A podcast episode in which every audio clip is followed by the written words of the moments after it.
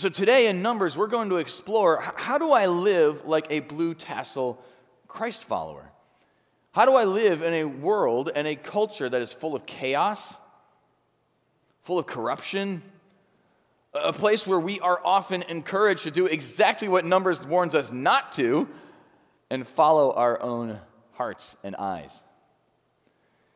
And just before we dive into that, I wanted to just pray with you for a moment as our team was talking one of the ways that we're trying to live in the world right now is knowing how to pray about everything that's going on between Russia and Ukraine. I know at my own men's group this week, we spent about 20 minutes just talking about the anxiety that can produce and, and how do we pray about these things.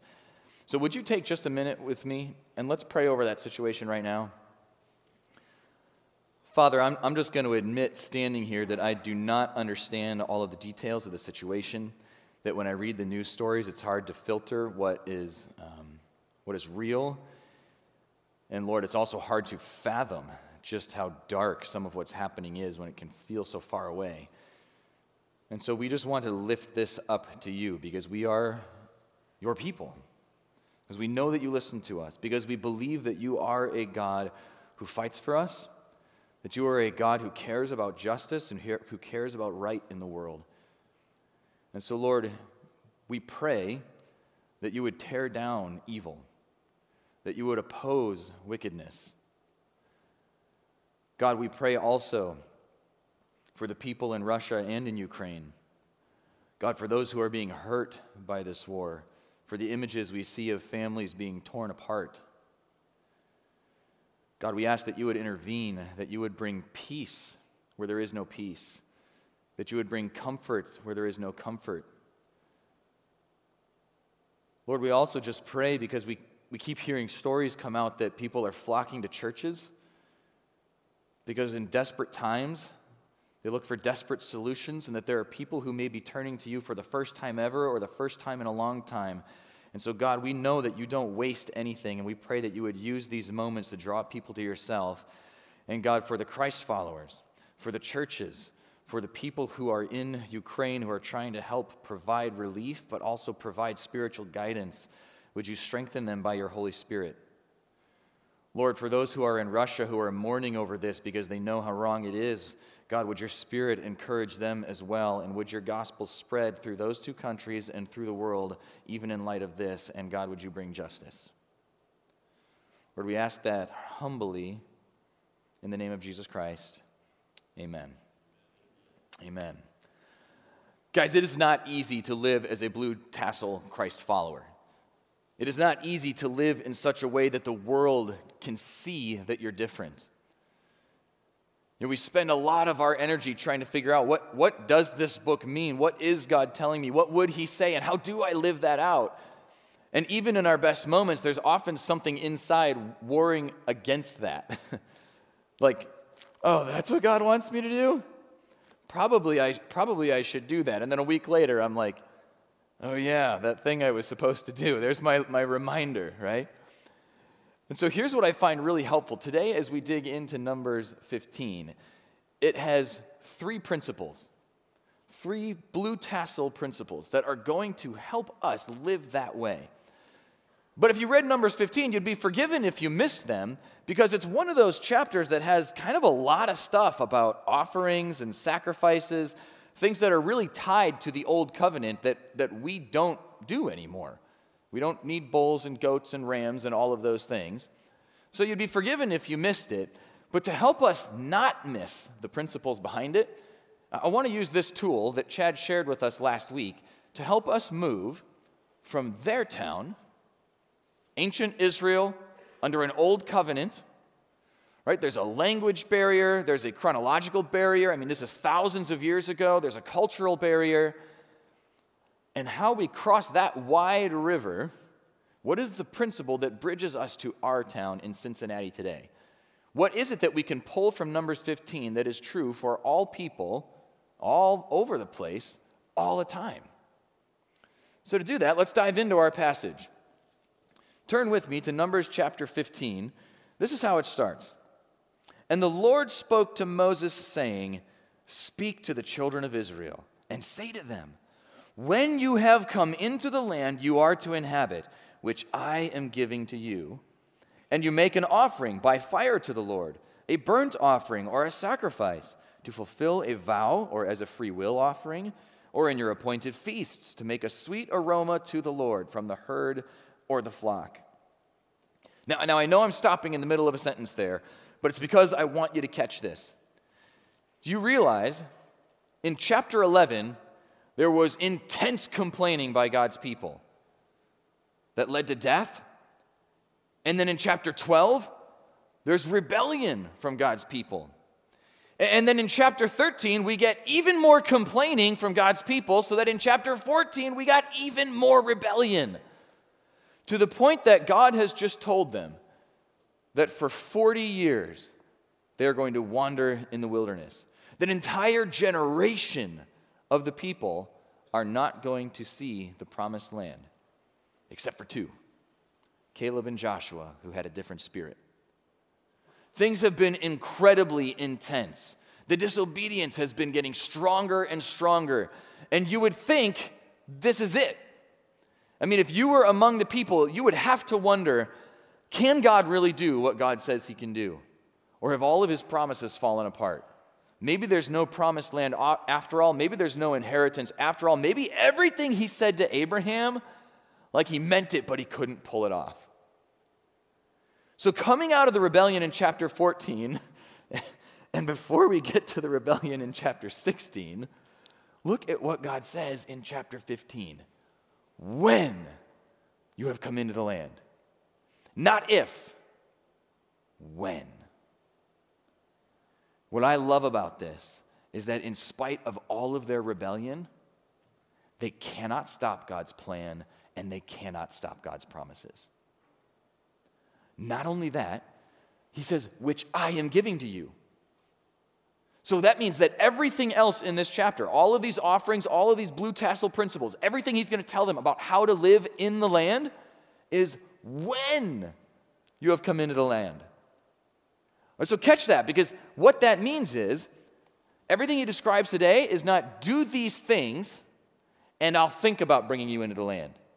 It's not if you accomplish all of this, then I'll owe you the land. It's when you come into the land. Because God is going to keep his promise, they will be able to do the things that he's instructing them today. And honestly, all of these offerings, all the generous gifts they're going to give to him, that's our first blue tassel principle. Give big thanks to the Lord who keeps big promises.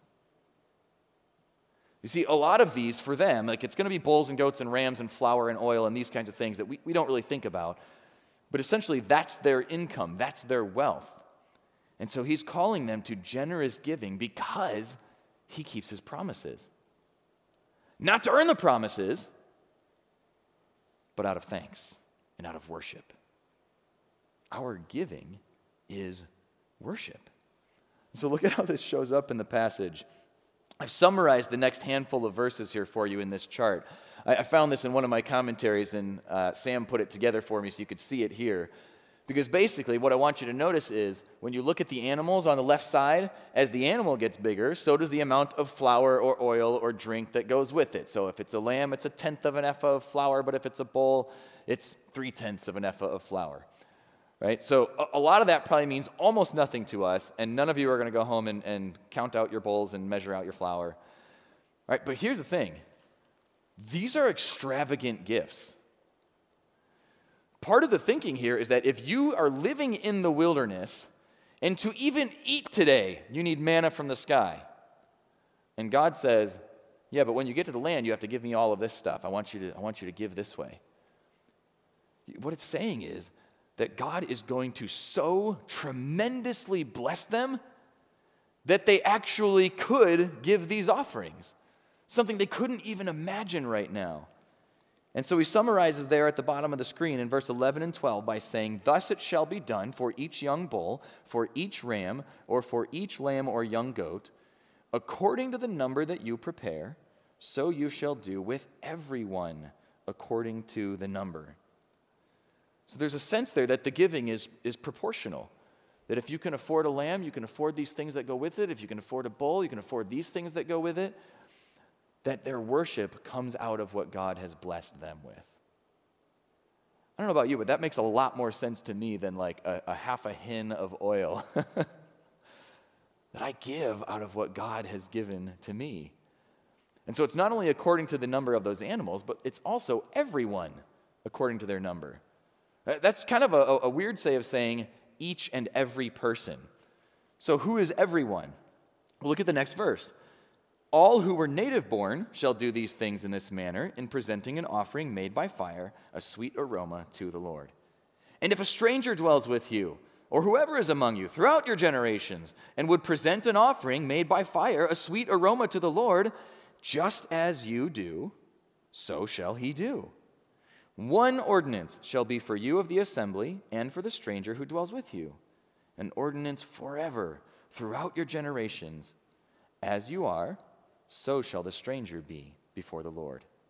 One law and one custom shall be for you and for the stranger who dwells with you. Now, this is one of those places where you can tell that we're kind of in the legalese now because God starts to repeat himself multiple times to make sure you didn't miss this. That when he says it is both for you and the stranger among you. Remember, we've hit on this a couple times in Numbers, and we'll see it again. Essentially, what God has just said is this is for anybody who is a part of Israel and anybody who's not a part of Israel. That's the entire planet.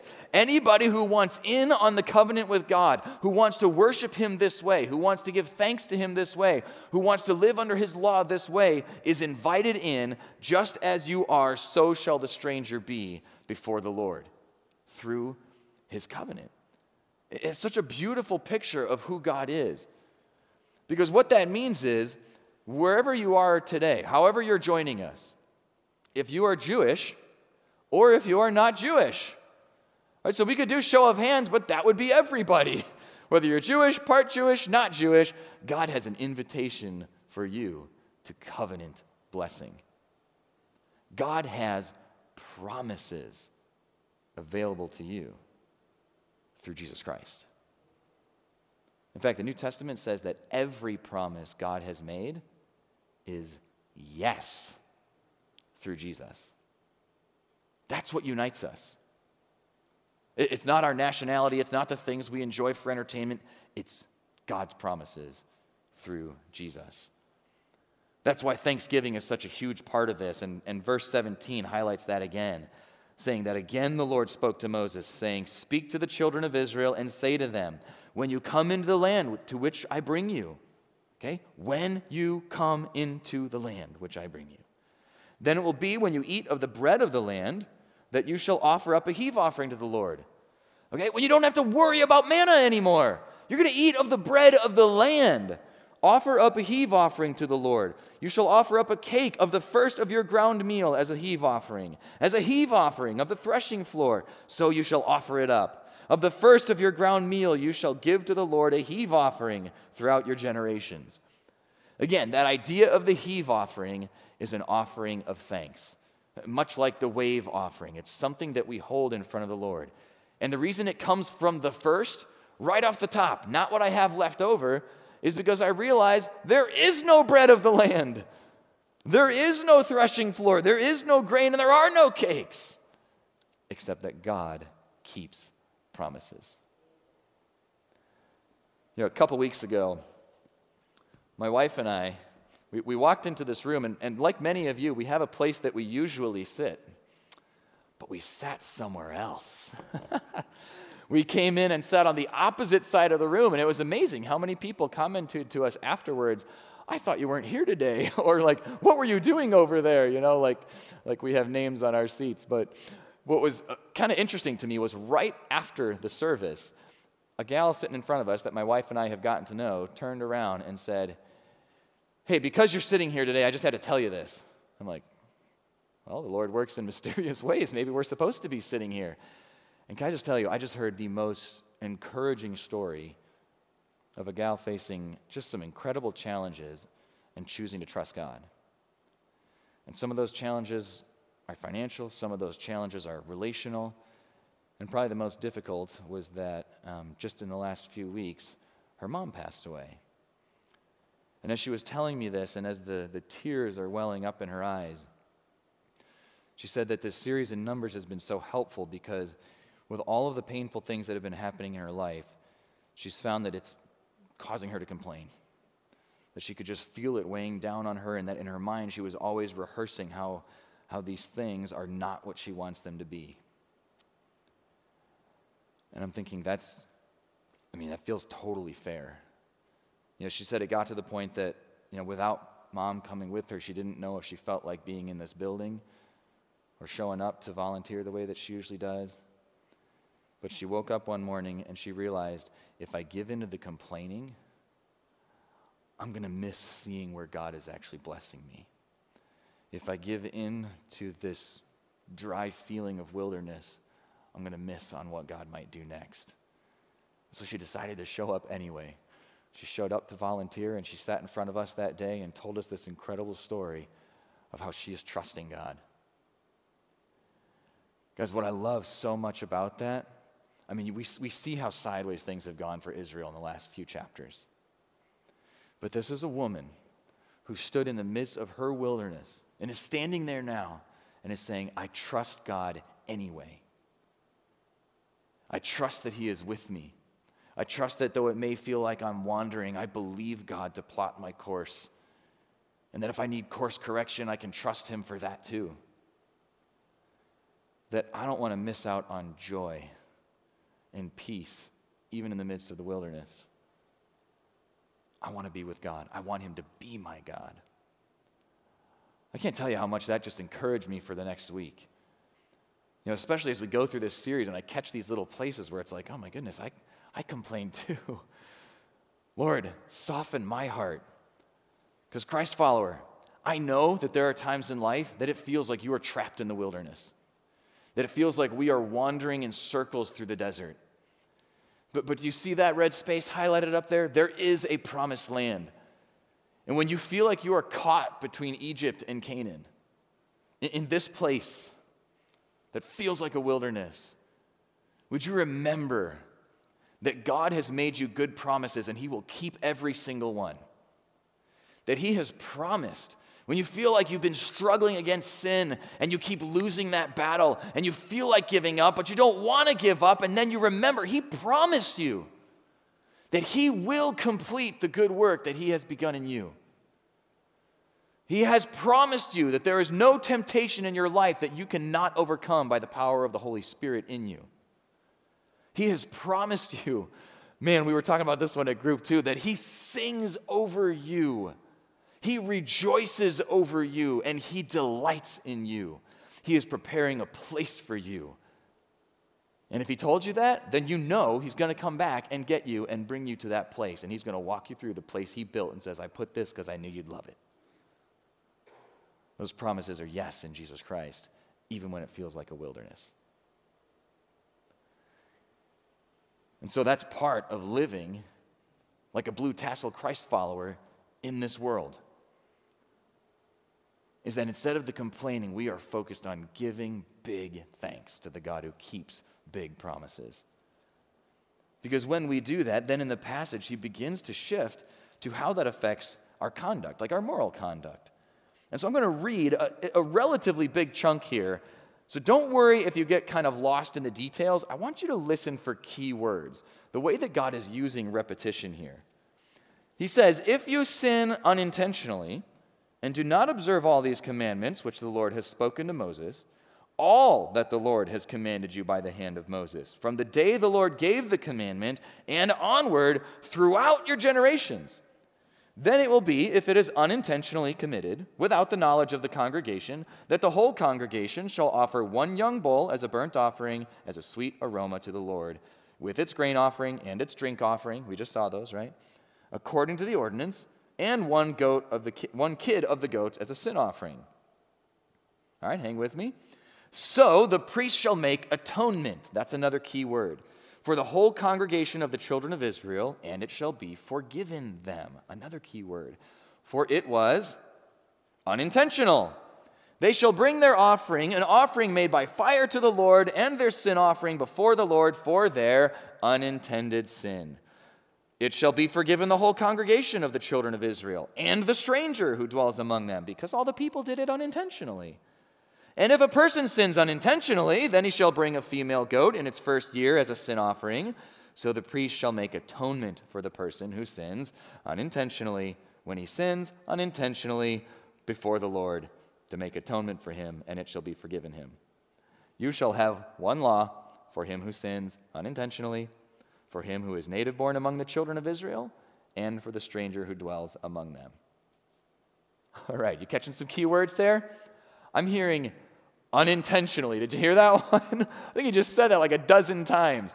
And what goes with it is that even if the sin is unintentional, like that there's actually a sense in which this is possible. They didn't, they didn't know it was sin, or they didn't realize they did it, or they found out later they'd hurt somebody, whatever. If the sin was unintentional, they still have to deal with it they still need atonement and forgiveness. Whether it's the whole congregation, like we have a corporate responsibility for this, or whether it was one person. So here's our second blue tassel principle don't let sin slide. Don't let sin slide. Even if it was an accident, even if you didn't mean to do it, don't let sin slide. God's telling them this is so critical to who you are as my people. And He has abundant mercy. He has abundant forgiveness. Isaiah talks about even more forgiveness than you actually need, God has available for you. But he never paints the picture that that means that sin doesn't matter, that we don't worry about it, and that there are no consequences. Instead, it's that's exactly why we want to deal with it directly. Because even if it was unintentional, when the congregation realizes it's happened, hey, let's deal with it. Let's go to God for atonement and forgiveness. I love this because I think that God is really smart about human beings. Because, in one sense, yes, things happen on accident, it was unintentional, we didn't mean to do it. And God's saying, well, I, I still want you to deal with that. But I also think, like, I, I, probably did this, but I can think about my own kids for now. That, that lets me re- remove it one layer, right? my kids, just in the last couple of weeks, one of my kids comes up to me and says that the other kid kicked them in the leg and punched them in the stomach. Like, I am in the room with them. How did this happen? There's, there wasn't even a fight, I didn't see anything going on. And so I call the other kid over. I'm like, I got to get to the bottom of this, right? I say, Why did you kick them in the leg and punch them in the stomach. It was an accident. Really? Really? But that's like, how often do we do that? Like, as if that means I shouldn't be in trouble, I shouldn't have consequences, it shouldn't matter, it should be like it never happened because I said it was an accident. Hey, well, would you say sorry? I said it was an accident. Like, chill. Say, how do you accidentally kick someone in the leg and punch them in the stomach? Well, I was just pretending to kick and punch, and I accidentally actually did it. okay, you know what? Here's this thing God says in Numbers 15 even if it was unintentional, we need to deal with this. We can't let sin slide, it's too important because it hurts us. And I can't tell you, just in my own life and how many people I've talked to, where ultimately we become so thankful that God didn't say, oh, well, I mean, I guess we all make mistakes, and just let me go on in my sin. That as painful as it can be to deal with it, I've never met a person who looked back and said, I wish God had left me in my sin. Personally, I always look back and say, I wish I'd never done that. But I'm so thankful that He forgave me that He's been teaching me, strengthening me, that He teaches me self control, that He gives me a spirit to actually pull off the obedience He's asking of me. Because now God is going to shift from the unintentional, okay, like let's, let's say legitimately, really didn't even mean to, like it was just an accident, all the way to the opposite end of the spectrum. Because if you're like me, I'm like unintentional, unintentional, unintentional, but what if I did it on purpose? Like that's happened, right? Only to me, not to you, I know, but what if I did it on purpose? God actually skips like right over on purpose all the way to on purpose because you despise God. Right? Complete opposite ends of the spectrum. And so look at what he says. This is verse 30. But the person who does anything presumptuously, whether he is native born or a stranger. That one brings reproach on the Lord, and he shall be cut off from among his people, because he has despised the word of the Lord and has broken his commandment. That person shall be completely cut off. His guilt shall be upon him.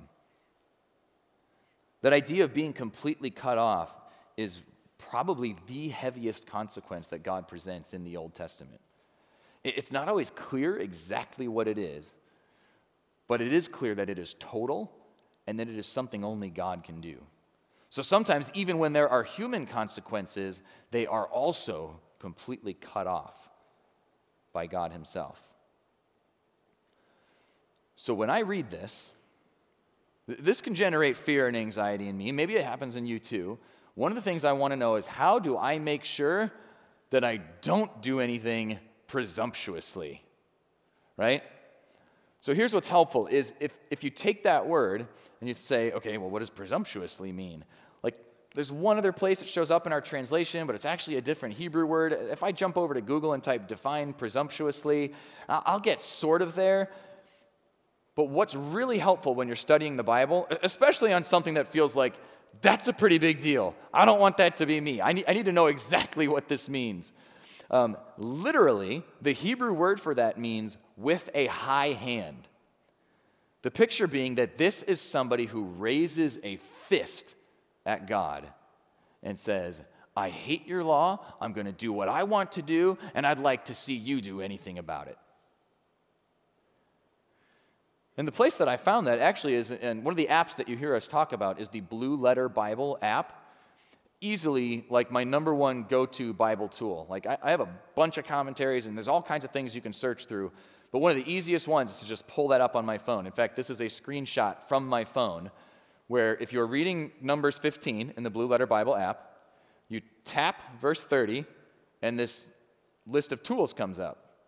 You tap commentaries, you can see it at the top there, and it'll have a bunch of guys who have written on this specific passage. So that when you have a question on this verse, you can get information about it. David Guzik is one in there that I like to read, but Matthew Henry is another one. His commentary has been around for a long time, uh, and there's a reason that it's lasted. Here's what he says about the presumptuous sin it is that sin for sinning's sake, in contradiction to the precept of the law and in defiance of the penalty that fight against God and dare him to do his worst. So you see how this isn't just the Christ follower who, who may have stumbled this week and needs to turn back to God. This is a person who has rejected God and his word consciously with like a fierce anger. Because there are many times as Christ followers that we are seeking God's word but we fall short of his standard for us. And yet we still hold it in high honor. That we have a sense that what I've did, done was wrong and I need, to, I need to get right with God. That is completely foreign to the presumptuous mentality. And that helps us then because the next thing that he talks about in this passage is essentially a case study of the presumptuous sinner. And if you read it by itself, like I remember the first time I saw this next part, I was like, oh my goodness, if that guy's toast, I'm toast for sure because there's, there's a guy picking up wood on the Sabbath. I'll just kind of summarize this for you. He's picking up wood on the Sabbath. They catch him, they stone him. He, he never says a word. I'm like, I'm imagining myself like, I didn't realize it was the Sabbath. Wait, wait, you know, as they're dragging me off. Eh, sorry, no mercy. Or, but you realize it's, it's meant as a case study of the presumptuous sinner. The assumption in this story is that this is a man who's sinning with a high hand, a raised fist to God. Oh, yeah, he saw the complaining in chapter 11. He knew about the rebellion in chapter 12. He saw the complaining in chapter 13. And he heard God tell him they're not going to the promised land in chapter 14. Well, I don't know what kind of God this is, but I'm not going to follow him. Bro, you're not supposed to be working on the Sabbath. Like we already know that's a death penalty. What do I care what God says? He's not letting us in the promised land anyway. That's the picture that's behind what's happening here. And so it says that the people of Israel, they find a man who's gathering wood on the Sabbath. It's not totally clear what to do with him. And so they go ask God. And God says, You need to stone him. And so he's given a death penalty for this. Now, that's still hard to read. But you remember, Chad kind of hinted at this last week with the idea of how much revelation they've been given. We're still only two years removed from Egypt. This is a man shaking his fist at God and saying, I'm going to gather wood anyway, who saw the Red Sea parted. He walked through on dry land. He saw the plagues that brought down the gods of Egypt. He saw the rebellion and the consequences that were faced from that in the previous chapters, and he doesn't care. That's why it uses that word that he despises God's word. That's the picture of the presumptuous sinner. And so God is telling them, hey, you have to deal with this. All the way from, like, remember that time when it was just unintentional? All the way to the opposite end of the spectrum we have to deal with sin. So here's the thing. You guys know this, but I think this is so important to remember. Because when we read passages like this that can weigh on us, here's the reality that we, we, can't, we just can't skate around. The wages of sin is death. You don't have to like that. You don't have to believe it. But that's what the Bible presents. And that a lot of times we treat the wages as, of sin as sort of like shrug it off, like, well, you know, hey, we all make mistakes, which is true. But God has told us that the wages of sin is death. But you know the rest of it, don't you? Because that's not the whole Bible. The whole Bible is not like a thousand pages of the wages of sin is death and wait till I prove it to you. The wages of sin is death, but the gift of God is eternal life. And how do you get that? Well, if you do the offerings and you, uh uh-uh, uh, uh uh, uh. You don't get eternal life by anything you've done, but by the gift of God. The wages of sin is death. That's why Jesus died. So that you will never be under the condemnation that the presumptuous sinner was under. That you will never face that wrath of God because Jesus faced it for you. That when you stand before Jesus and say, I realize unintentionally and intentionally, I have sinned. I have done things that go against my own conscience, my own standard, let alone a holy God. And I need forgiveness then all of those offerings, all of those sacrifices point forward to the once for all sacrifice of Jesus Christ. The reason we don't do bulls and goats and rams is because we have the better sacrifice and the better high priest, and his name is Jesus Christ, and he guarantees you eternity. He guarantees you eternal life through the promise of God your Father and the forgiveness because he took the death penalty for you. So, what does it look like to live for Jesus? The one who would do all of that for us? Well, now you realize after talking about his promises, talking about how we deal with sin, realizing that those principles that are bridging us across that river are that we give big thanks because God has made huge promises to us through Christ. That we need to deal with sin in the practical sense of how we live, that matters but that God dealt with sin through Jesus himself so that you and I have life forever in God's presence. Then it's in light of all of that that he turns to verse 37 and says, Again, the Lord spoke to Moses, saying, Speak to the children of Israel, tell them to make tassels on the corners of their garments throughout their generations, and to put a blue thread in the tassels of the corners. You see, he's marking them as his people that they are special to Him. They are holy, set apart. In fact, when I, when I was in Israel, like, you don't even have to get to Israel to see this. Like, Jews all over the world are still wearing these. They're wearing them on the airplane, they're wearing them during prayer time. There, there's like debate if we even, like, do we even have the right blue dye? Can we still put the blue thread in there, or should we just have white tassels? And so you'll see some with white tassels and some with blue. And it's, it's amazing, but not surprising how legalistic human beings can get about this. We got to get that tassel right. We got to make sure we get that tassel right. And in fact, even in, in Jesus' day, uh, if you read this, there's a time where it talks about how Jesus is talking to the Pharisees and they've upgraded their tassels. They want the really big ones so people can see just how holy I am. But you see the problem with this tassel, don't you? No blue thread. it's a show off tassel, as if there's something about just looking holy. Like that's what God meant. And Jesus says, guys, you make your tassels so long and you don't even care about the poor.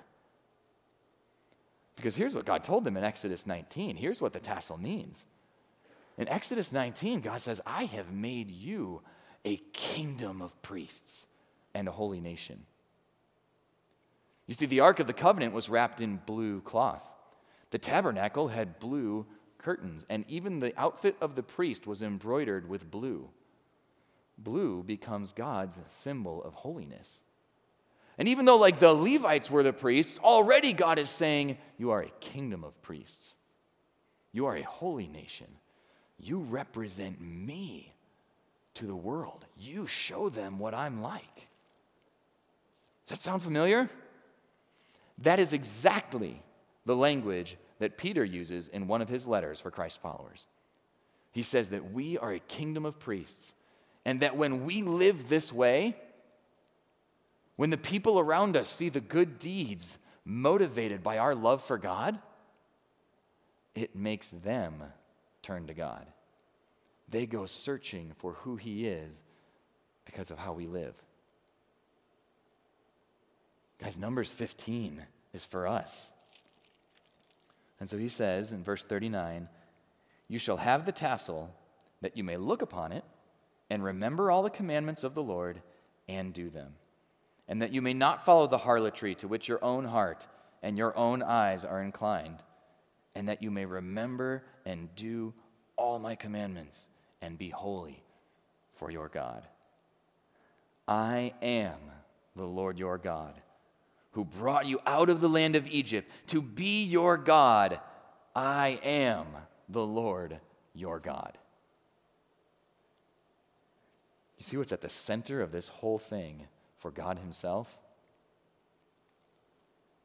He wants you to be His people, and He wants to be your God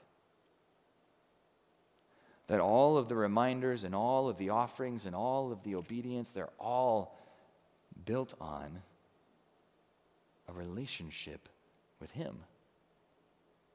And lest you forget, these are the people who refused to go into the land one chapter ago. One chapter ago.